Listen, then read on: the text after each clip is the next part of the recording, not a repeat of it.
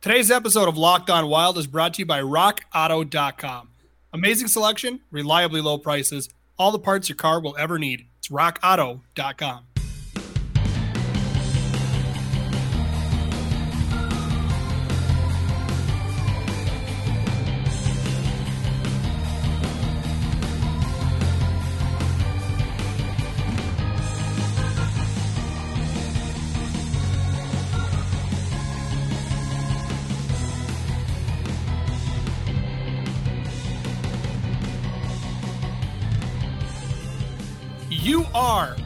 On Wild, your Minnesota Wild every day here on the Locked On Podcast Network. It's your host, Joe Bouley of 10krinks.com. And with me is Tony Abbott.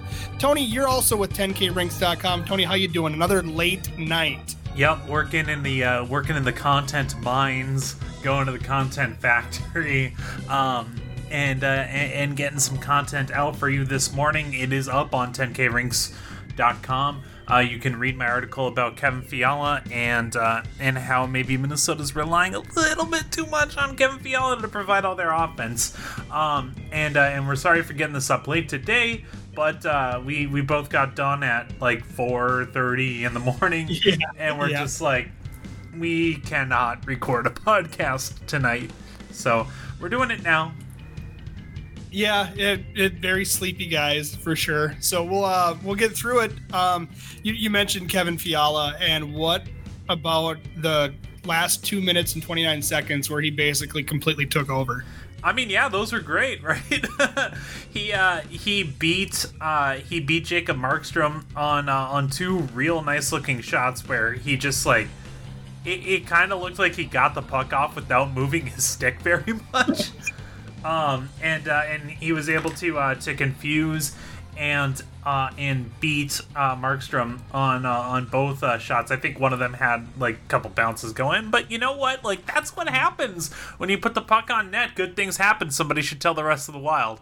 Exactly. Well, and if you're Fiala, he's obviously not putting it just on net, but he's putting it into like just these tiny, beautiful places um, in the net as well. Uh, that that goal that uh, gave the Wild, I could you know kind of cut the lead to four to two then uh, for the Canucks. Uh, it was a real quick release, just one of those like he quickly got it, moved it to his forehand, and then it was in and out of the net before anybody even knew. Like it was crazy, and I think the announcers were saying, yeah, he scored, maybe, kind of, sort of, I don't know.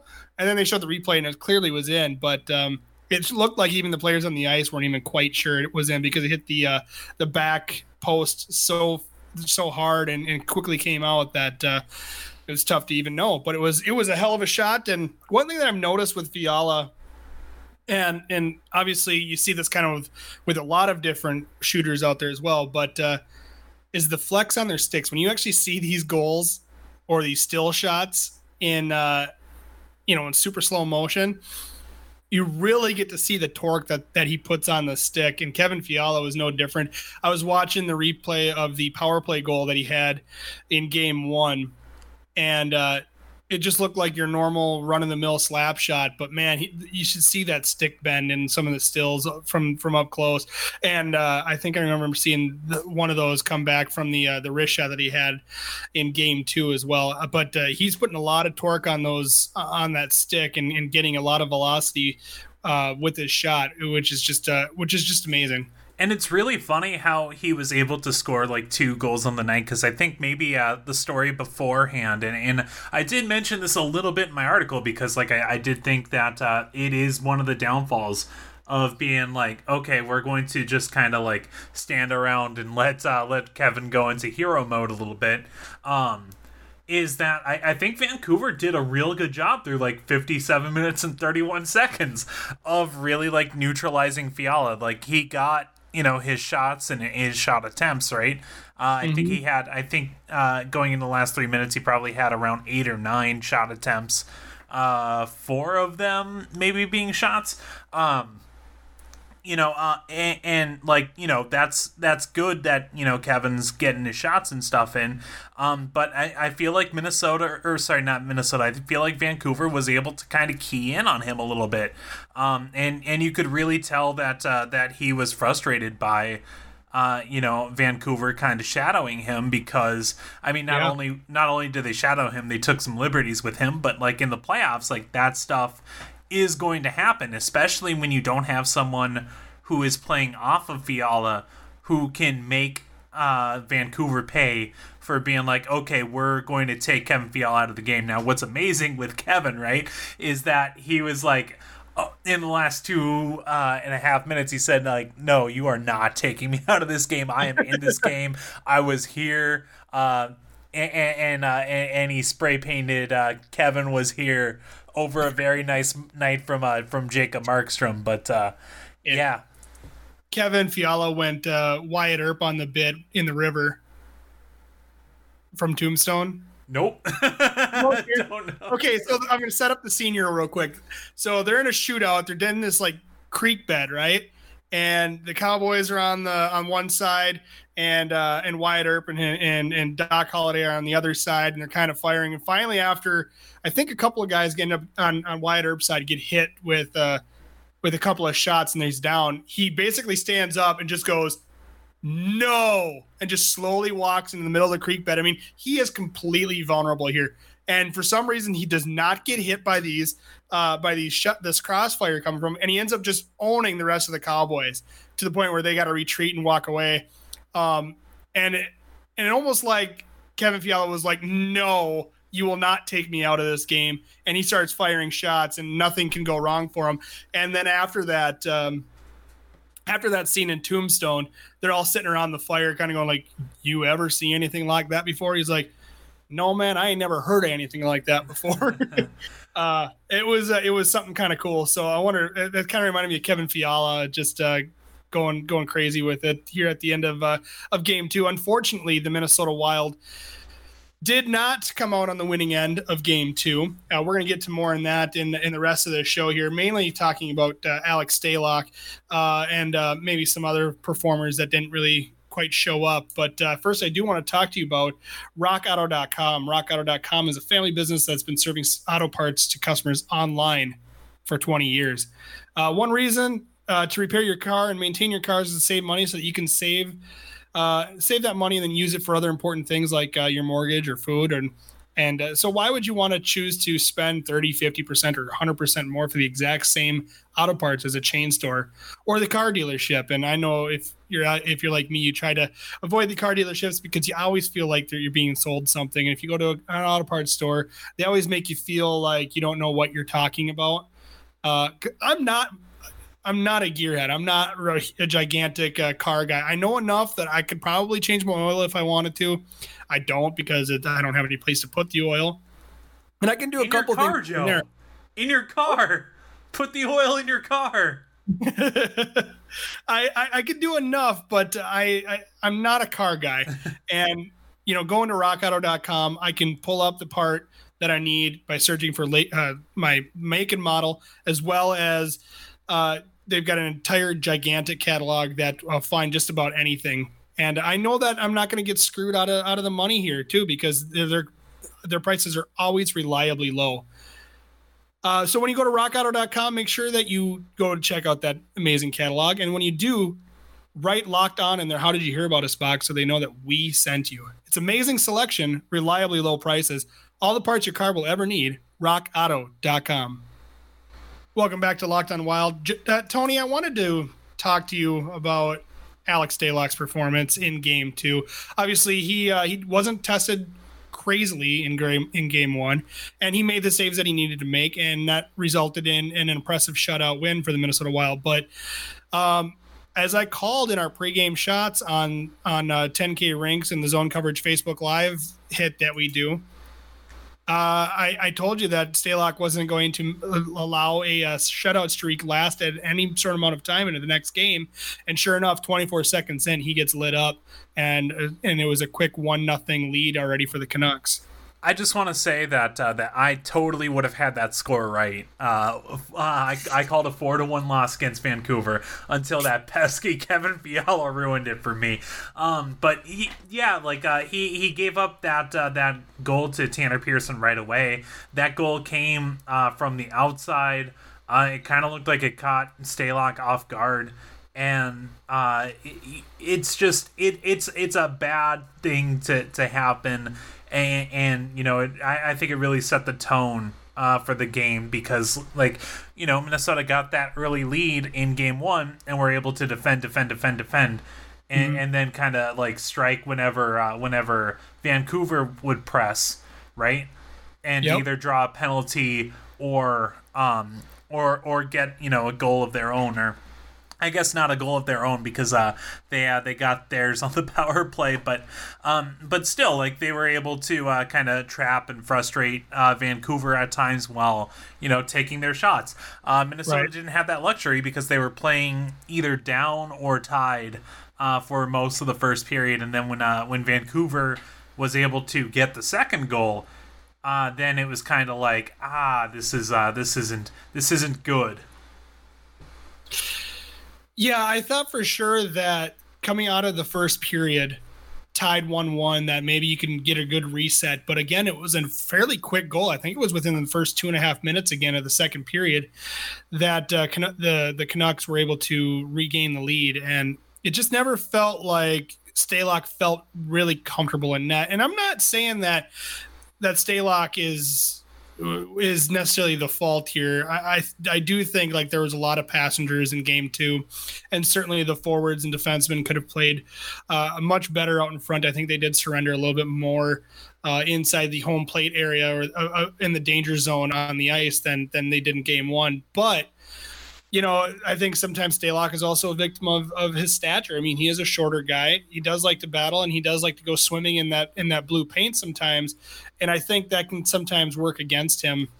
Well, and, and that would have worked against him uh, another time pretty crucially, right? But Matt Dumba came in and yeah. Uh, and and actually had to save a puck from uh, from Brock Boeser being able to jam it in wide open. Uh, yeah. So, sorry to interrupt you there. No, no, you're absolutely fine. Yeah, it does also feel like they're able to take advantage of his aggressiveness by when he comes out to challenge the puck because he is so short. He needs to cut down the angle, and also they're they're sniping top corner on him. I, I feel like that uh, if he was just a little bit taller, that uh, some of that area would be covered up, and he wouldn't have to challenge nearly as much as he does and be caught out of position. Mm-hmm. Uh, and, and, I think I think it's it's extremely important to say like you know there's a there's a difference between like going and saying like what went wrong right?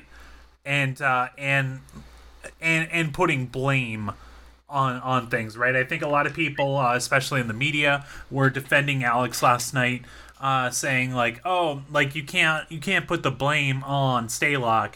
Uh no you you can't and we're not. Like we're just saying like hey, like that first goal from the outside, it's not not a great goal to give up. Like uh, he faced, uh, I think, uh, I think it was either two point five to two point seven five expected goals um, mm-hmm. that Vancouver threw at him, uh, depending on you know who uh you know whose model you look at right um and and Stalock gave up four so he gave up a goal at least more, maybe a goal and change more than he should have. And that's not to say that, you know, it's his fault. Like, you know, he came in this this season as a, a, a clear backup goalie, a career backup goalie, and now he is in this uh, this position where he has to carry the wild at least at times for Minnesota to advance in, in, in the postseason, make a deep postseason run. Like,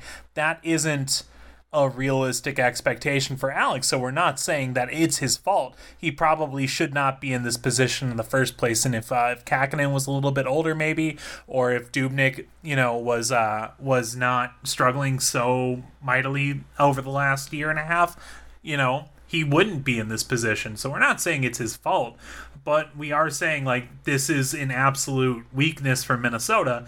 And mm-hmm. last night was a night where I, I think you could see that it clearly bit them.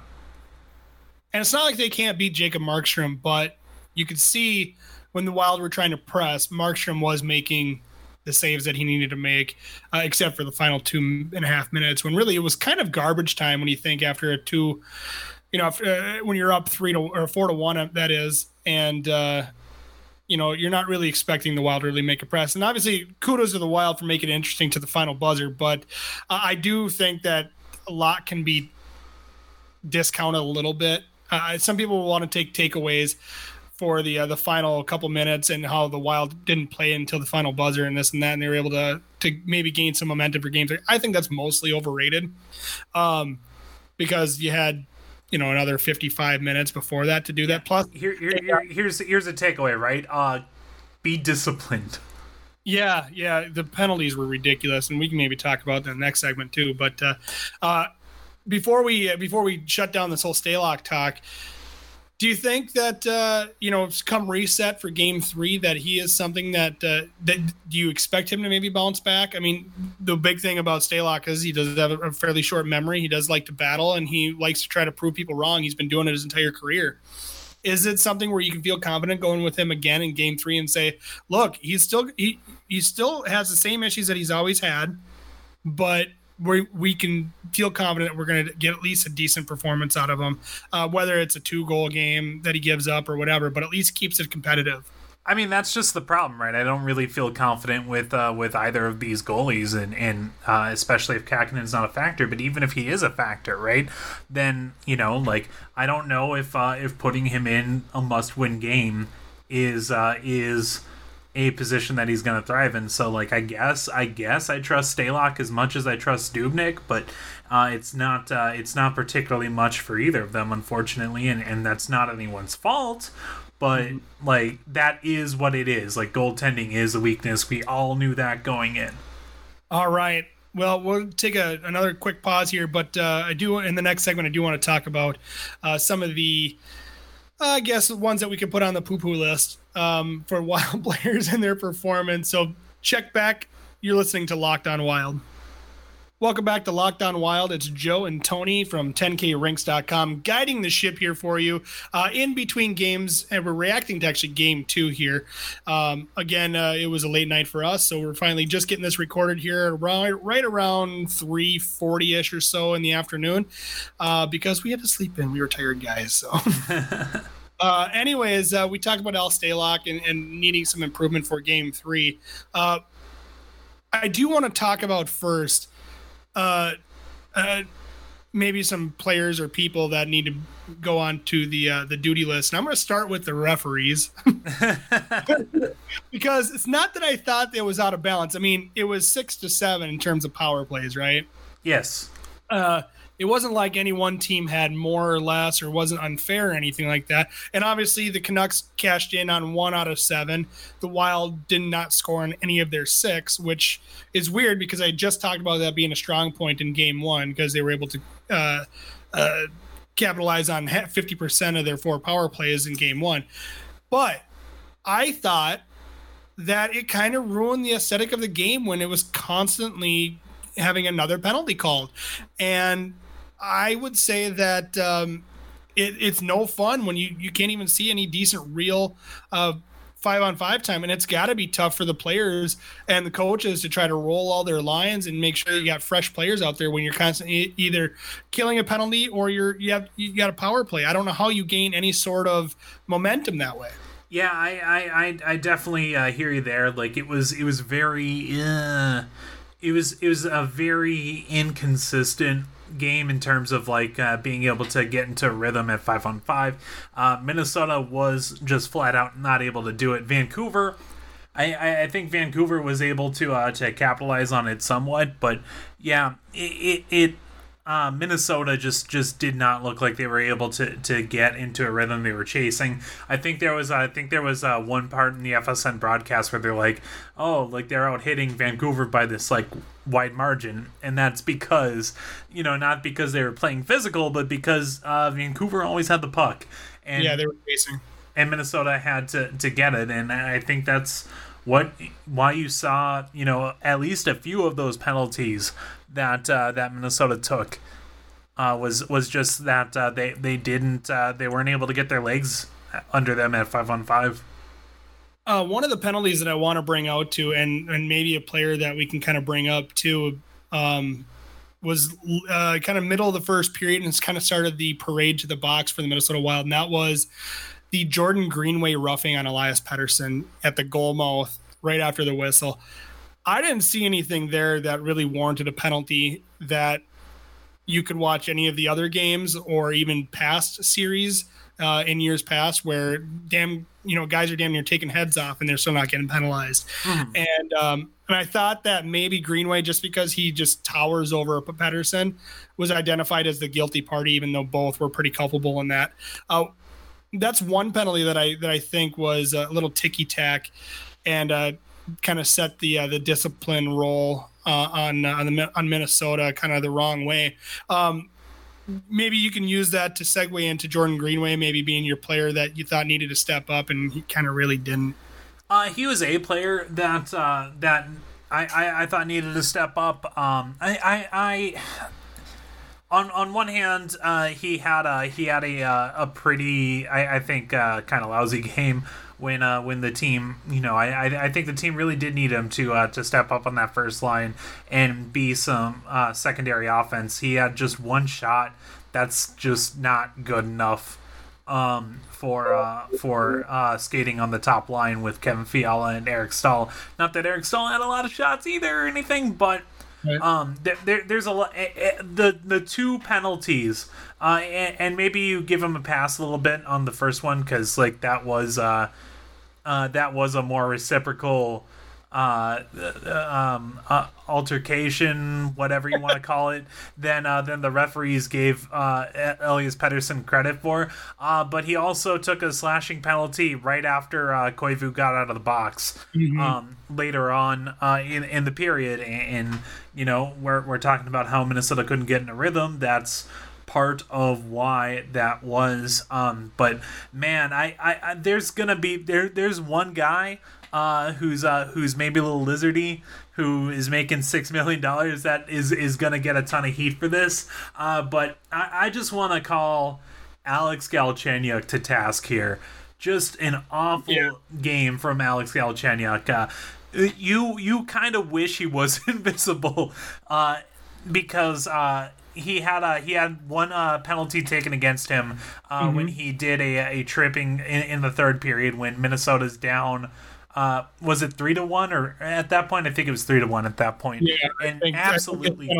yeah, led to the Horvat goal, is what I if I remember right. And absolutely needed a score. Uh, and uh, and you know he not only did that, but uh, they Vancouver got ahead because he turned the puck over and let was it was it was that the Boeser goal? Go down the ice and, and score. Oh no, JT Miller. Sorry, JT oh, Miller yeah. Uh, turns it over to uh, to Vancouver, and JT Miller goes down the ice and scores.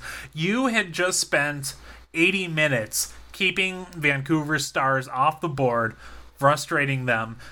And uh, and even though you know Vancouver got a goal in in the first period, like that was Tanner Pearson. That's not one of those guys, right? That's not one of the mm-hmm. really scary guys. Miller uh, gets going, and then all of a sudden you see the scary guys coming back. Uh, Brock right. Boeser scores a goal. He almost scores a second, uh, if not for uh, for Matt Dumba. And then uh, and then uh, Bo Horvat gets on the board, uh, and and you get their power play into it. Like yeah, maybe Quinn if, if catalyst on that one as well. But yeah, maybe if Miller doesn't score right, you know, uh, they don't get quite that confidence. I don't know. Uh, Galchenyuk gets uh, gets maybe the uh, the number one star on my to do list. The number one black hole. it's it's not great. No, yeah, no, he, that turnover at the blue, and and I am a person that absolutely hates turnovers at the blue line because it drop passes there, whether it's just inside the offensive blue line or even at the defensive blue line. the turnovers there will always kill, and it absolutely happened on that play.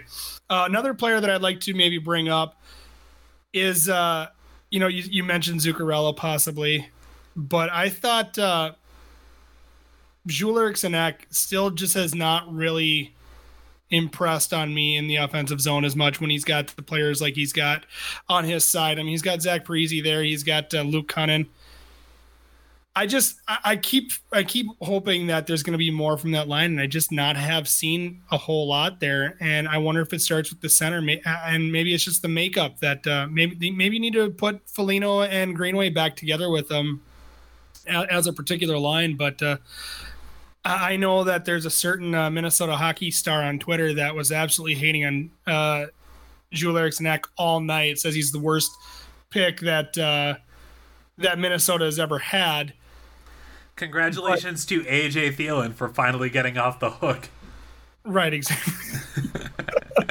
but yeah, it's just it's kind of crazy how that all uh, worked out, and and I guess Joel Eriksson Ek, I was hoping that he was going to be more of an X factor in this in this series so far, and I just I I don't feel like I've seen him really play that solid two way game. I think he did well in, in game one for the most part, but uh, again, not a ton of offense. And I, I, feel like if he played more offense in the offensive zone with those players, I think that uh, it helped stem the tide a little bit on on some of the issues that maybe the Wild are seeing. He did almost get a goal. I, I think it might have been the first. It was either the first or second period, uh, and that you know.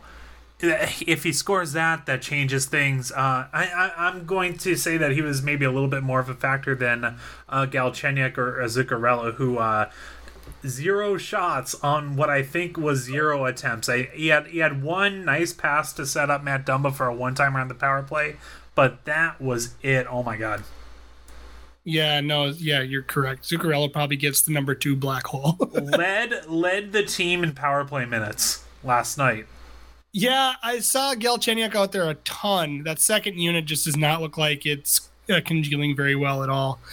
Um, and they're also relying on Matt Dumba to be the offense, which is perfectly fine. I like Matt Dumba, but um, they're not getting him the puck nearly as often as they need to be. It's the same thing with Fiala, right? If you focus too much on on having your offense go through one, through uh, through you know one player, uh, you just stop the one player. Like even even Ovechkin in Washington isn't like that. They've got like three other threats on that power play. Uh, right. So you, you gotta you gotta you gotta be a threat to score.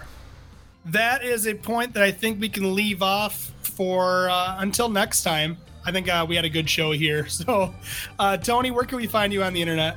All right, you can find me on Twitter at Oh Hi Tony. You can find my work at 10krinks.com. Follow 10k rinks on Twitter at 10krinksmn. You can follow me on Twitter at joeboo15 as well as all my work at 10krinks.com. We are locked and loaded with plenty of content here during the series. It's craziness going on right now, but it's fun. It's fun again. So check out and bookmark 10krinks.com. That'll do it for today's show. If you liked today's show, please hit subscribe so your device sends it to you every time there's a new episode without having to do any work. Please leave a review and a rating on whatever podcast service you use. You can follow the podcast on Twitter. Just look up at Locked On Wild You can also get in touch with us via email. Drop us a line in our inbox at lockedonwild at gmail.com. Please support our sponsors because they support us. Thank you for listening to Locked On Wild, and be sure to check us out every Monday through Friday to stay on top of everything revolving around your undersized goalie every day.